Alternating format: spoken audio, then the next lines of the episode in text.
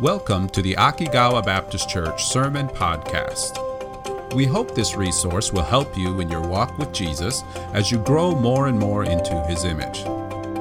For more information about Akigawa Baptist Church, please visit akigawabc.com. Now, enjoy the sermon. The Bible is an amazing, amazing book. In the Bible, you will find a story that God has been telling from the beginning of time, right? Through this story, God is revealing himself to all of creation. All of creation is seeing who God is, seeing his glory displayed to everyone. And here's the story that God is telling God created all things. He created man to display God, uh, to display God's glory by caring for his creation. And man does this by submitting himself, by following the instructions God gives him, and by trusting him to care and guide for God's creation. But man chose to rebel. He chose to rebel. He chose to ignore the purpose for which God created him. He chose to reject the very source of his life. That choice brought on him the exact opposite. Instead of life, that choice brought on him death. But it wasn't just it wasn't just Adam, the first man, it was all man who followed after Adam. Each person chose to follow in the steps of Adam and rebellion and rejection of God. But in this story, God provides a way for us to be restored, to be redeemed. That redemption is the story that God has revealed in the Bible, in Scripture. It's an amazing, magnificent, epic story of redemption that God has written on the pages of Scripture. And at the center of this story is one person, one person, Jesus. Every part of the story being told points to Jesus. He's the very one through whom redemption comes. And on this is amazing. On each page of the Bible, on each page are threads that point, always point to Jesus. Sometimes the threads are, are behind the scenes, in the background, where it's really hard to see, but eventually they're still there and they're always there, ready to be discovered. Some threads are very visible on clear display that points to Jesus in an amazingly clear way.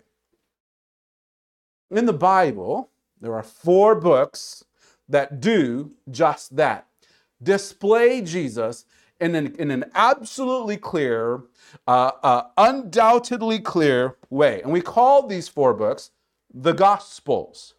Good news. The Gospels. Each Gospel displays Jesus in its own unique way.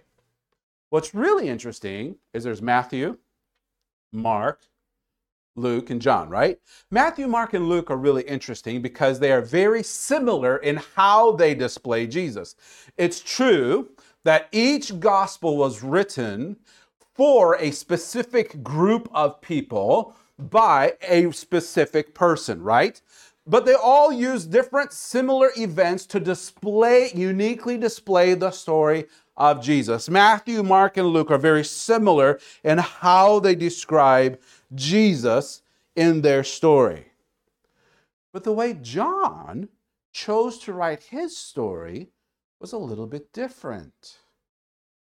John chose to write his gospel later in life. More than likely, the other three, Matthew, Mark, and Luke, have already been written when John starts to write his story of Jesus. But John does not want to tell his story in the same way. He wants to tell his story in a unique, special sort of way. He chooses to write his story in a way that not just that that helps us to not just see the things that John saw, the see see the things that John saw Jesus do or say, John does something really interesting. He tells his story in a way that makes the connection from what John saw to make the connection from what John saw Jesus say and do to who Jesus really was. It isn't just John saying, Jesus did this, Jesus did that, Jesus did this and that, he said this and that. John makes the connection between those things that Jesus said and did to who Jesus actually is.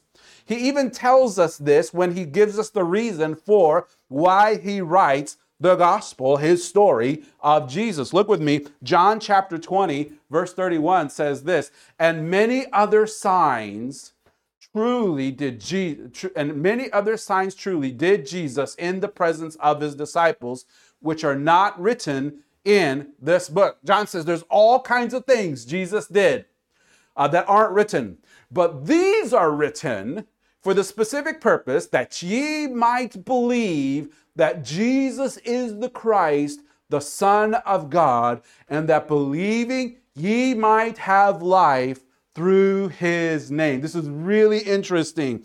John says, I am telling my story in a way that will help you to see without a doubt that Jesus is who he says he is the Christ, the Son of God. Everything I put in my story, his miracles, his teachings, all point to the fact that Jesus really is the Son of God. And if you read my story and if you understand what I'm saying, if you see Jesus for who he really is, if you put your trust into him, you too will have life through Jesus. This is why it's important for us as a church family to pay, to pay special attention to this book. It's really helpful for us to go through the Gospel of John. And there's a couple of reasons. One reason, there are some in our church family who are just beginning their steps of understanding who Jesus is and beginning their walk as a follower of Jesus. I'll tell you what, there's nothing that helps us to follow Jesus more than knowing who we're following. You know what I'm saying? This is helpful for us in learning more and more who Jesus is so we have a clearer, better understanding of what it means to follow him. Secondly, this is also important for those of us who have been following Jesus for a long time. And here's why everything, everything points back to Jesus. Remember how we spent like a year looking at First Corinthians? First Corinthians is all about practical aspects of how to follow Jesus, how to live life as a follower of Jesus. But the amazing thing is that every aspect of First Corinthians points us to Jesus. The interesting thing is, it isn't just the Bible where every thread points to Jesus. This is also true for us in our Christian life. The thread of every step of our following Jesus also points to Jesus. Every step in your life, God planned and placed there for you to be following Jesus, to point you to Jesus. This is important. As we walk through life, it's very easy for us to take our eyes off of Jesus and only focus on the steps regard without understanding that those steps are to help us to keep our eyes on Jesus. We are everything in Christ. But without him, we are nothing. So, our faith can only be made more firm by following Jesus more. And this is why it's good for all of us, whether you're starting off your path of following Jesus or where you're in the in the in the dead center of it, still walking, following after Jesus. It's good for us to take time to learn more and more of who our Redeemer is. So, this is why we look at Jesus through the eyes of John. Before we start looking at this, though, today, I want to take some time to look at the author, the one through whose, the one through who, how do I say this? The guy's eyes that we're looking through. it, it's really interesting. The more you understand how someone looks at something, the more clearly you can see the object that the person is looking at. Does that make sense? If you understand how John sees Jesus, what kind of a person was John? Through what perspective is John looking at Jesus? The more you understand how John looks at Jesus, the more clear of a picture of Jesus you will get. What's really interesting is often the way people communicate display who they are as a person. This, when someone speaks or when someone writes, part of who he is comes out in the way that he communicates, right? That's why when somebody preaches or speaks, they preach or speak in a very different way than somebody else. When I preach, when I speak, part of myself comes out through the words that I communicate. And that's the same for Ben or Rachel or anybody else who speaks or when you communicate or, or write, part of you comes out. So that's helpful for us to understand a little bit more about John that will help us to understand more of how he describes Jesus. So here's a question What kind of a person was John? You know? What kind of a person was he? A lot of times our perspective of someone comes through somebody else's perspective of someone. A lot of uh, you know there's a really famous painting of jesus and his disciples. Can you pull that up real quick? There we go. Jesus here's jesus there's, there's like a classic painting right? And guess which one is john? Probably this guy, right? Like the one who's leaning on Jesus's breast, looking longingly at Jesus, kind of like a kind of a kind of a interesting portrait of who John was perceived to be, right? Like uh, he's, uh, but but in all honesty, this isn't really what John was like in real life. If you think about who John really is, he's a fisherman. John grew up as a fisherman. His dad was a fisherman. You can go ahead and move on to the next. Uh, yeah, because I don't want to keep looking at that. when think about John, John is a fisherman. He grew up in the town of Capernaum, Capernaum, which is off the coast of the Sea of Galilee. John has an older brother named James. John and James are grew up as uh, their dad was a fisherman, so they grew up fishing. They're they're they're they're outdoorsmen. And it wasn't just John and James who were fishermen. They had friends, Peter and Andrew, another group, of another set of brothers, Peter, the older brother, Andrew, the younger brother. Both those four guys lived in the town of Capernaum as fishers. The two younger sets of brothers, there's James and John and Peter and Andrew.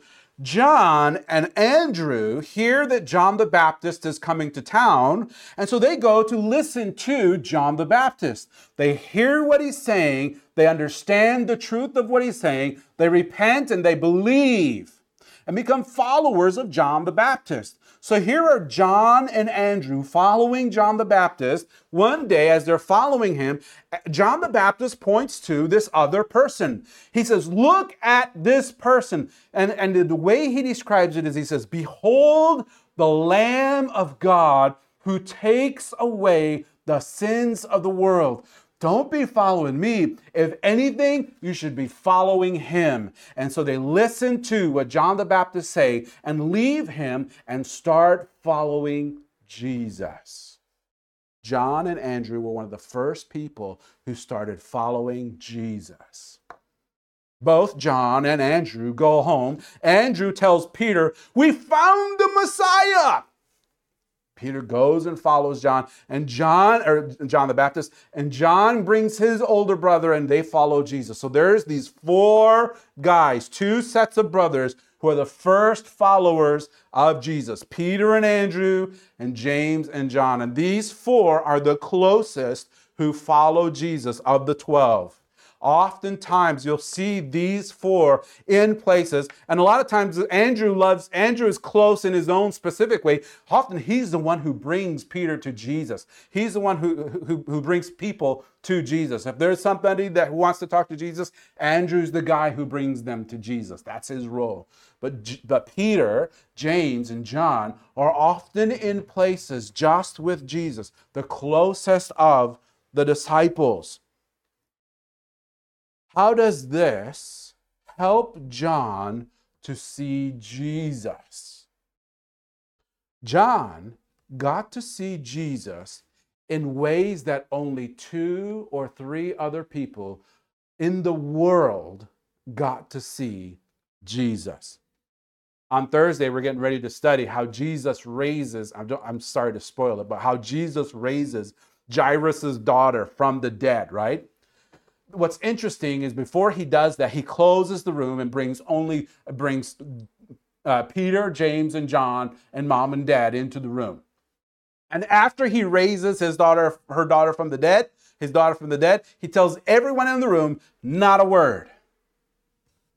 John got to see Jesus raise Jairus' daughter from the dead.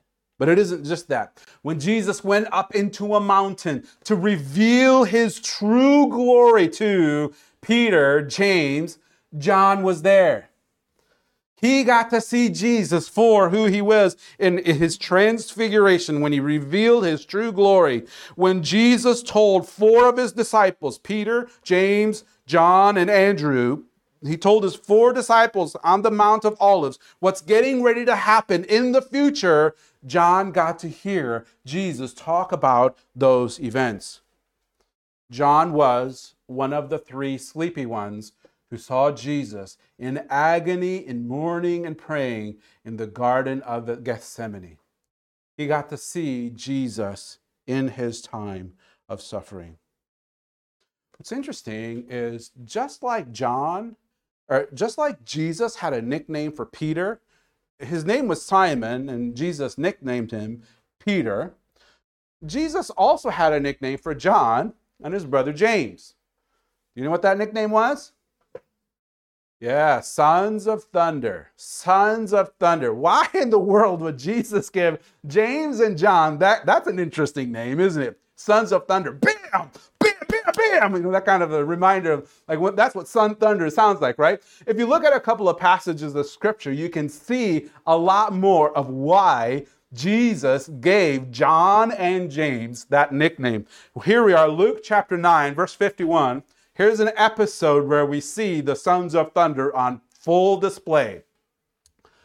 And it came to pass when the time was come that Jesus should be received up, he steadfastly set his face to go to Jerusalem. They're on the way to Jerusalem. Verse 53. 52, sorry. Thank you. And Jesus sent messengers before his face, and they went and entered into a village of the Samaritans to make ready for him. They're getting ready for a place to stay. Verse 53 says, And they did not receive him because his face was as though he would go to Jerusalem. Here's the Samaritans. They're always in conflict with the Jews. And so they see Jesus. He's like, Oh, he's going to Jerusalem to worship. And the Samaritans are like, No, you're supposed to be worshiping somewhere else. Well, if you're going to worship like that, you don't need to stop here. You just keep on going. That's kind of the perspective that Samaritans had with Jews. Well, when they, verse 54, when his disciples, specifically James and John, saw this, they go to Jesus. They said, Lord, wilt thou that we command fire to come down from heaven and consume them, even as Elias did? You want us to burn them up, Lord? You want us to burn them up? Because we'll do it. Verse 55. But he turned and rebuked them. No, and said, Ye know not what manner of spirit ye are of.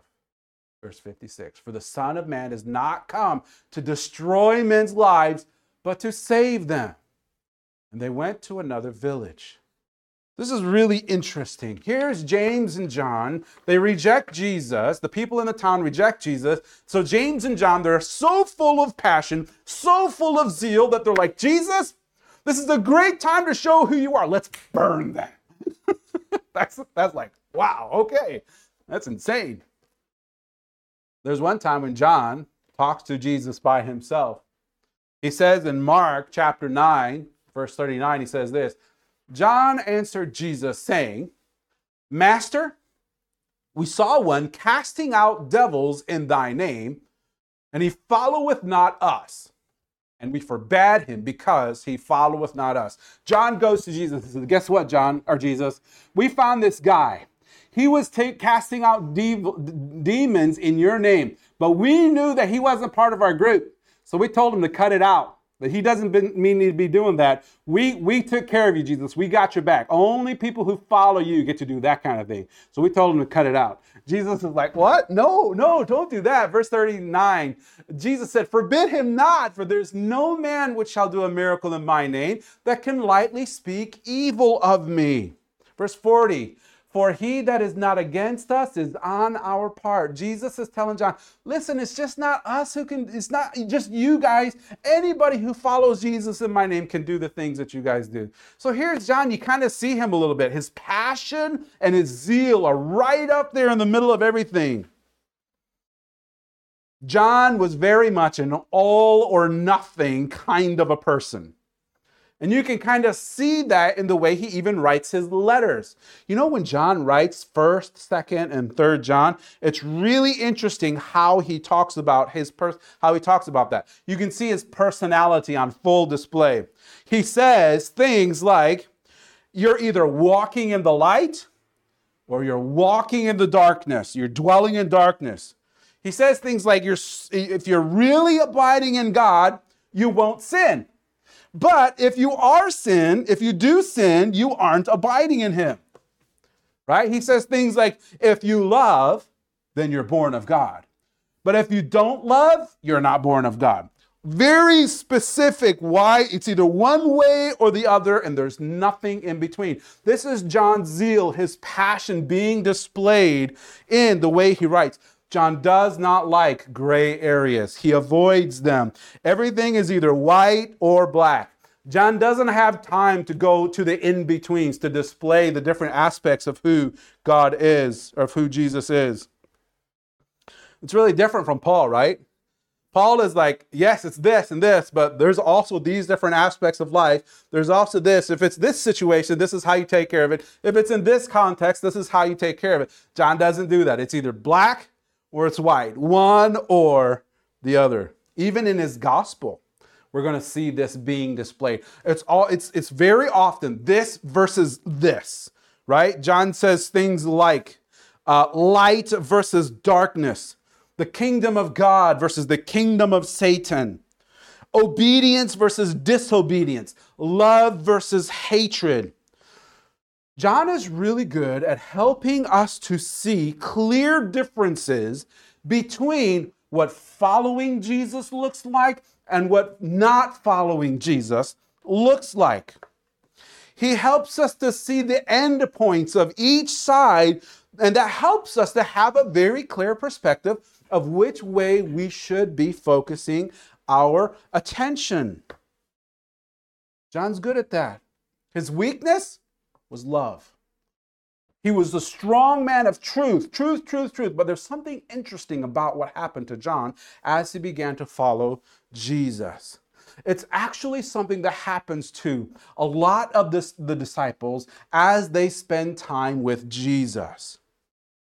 Even though John may have been off balance with his desire for truth, even though he initially had a hard time showing love and compassion toward others, the more John spent time with Jesus, the more John was changed by Jesus. He began to learn how to love. His zeal, his passion, which often became a source of problem for him. That zeal and that passion became more and more balanced with what was his weakness love.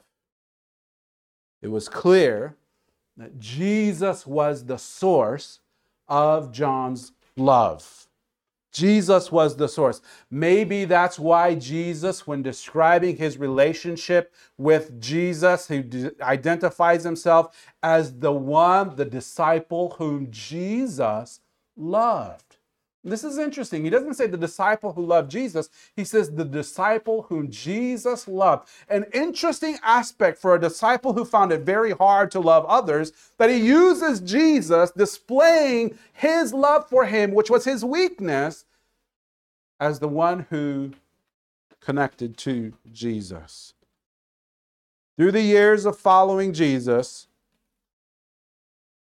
John learned more and more of what it meant to love others as Jesus loves us. This is really helpful. This is important for each one of us to see. Because you know how God, this is so interesting. You know when Paul says, My strength is made perfect in your weakness? No, no, no. The other way around. He says, You know how my weakness is made perfect through Jesus' strength? This is an aspect of John 2. John's weakness was love, and yet God used him and Jesus, being with Jesus, God changed, Jesus changed John so that his weakness became eventually his strength. The end of John's life, he was, he was described as the, the apostle of love. Oftentimes, he tells his brothers and sisters, love one another, love one another, love one another. This is true for us too. Think about your life. What's your strength? What's your weakness? Did you know that your weakness will become your strength through Jesus? As you spend time with Him, as you abide with Him, this is how Jesus changes you. And as John saw Jesus, as he saw who Jesus was, the more he saw it, the more what he saw changed John. This is true for you too. The more you see Jesus, the more Jesus will change you. This is why it is important that as we look at Jesus through the eyes of John, that you, you make sure to look at Jesus through your own eyes too. As Jesus changed John, so he will change you. He is your Redeemer, He is your Savior. He's also your sustainer, your sustainer and your helper. And through his spirit in you, Jesus will also change you as you set your eyes on Jesus. Eyes on Jesus. Eyes on Jesus. Don't forget to keep your eyes on Jesus. This is so helpful for us as we begin to follow the story that John writes in his gospel about how he saw Jesus. Let that help you see Jesus. Let's pray. Oh, Father, thank you for these men that you allowed to be part of Jesus' life as he left heaven to come to earth to take our place, to live a life that we could not live, to die on the cross and pay a debt we could not pay, to give us a privilege that was never ours, that we could not have, to be called the sons of God.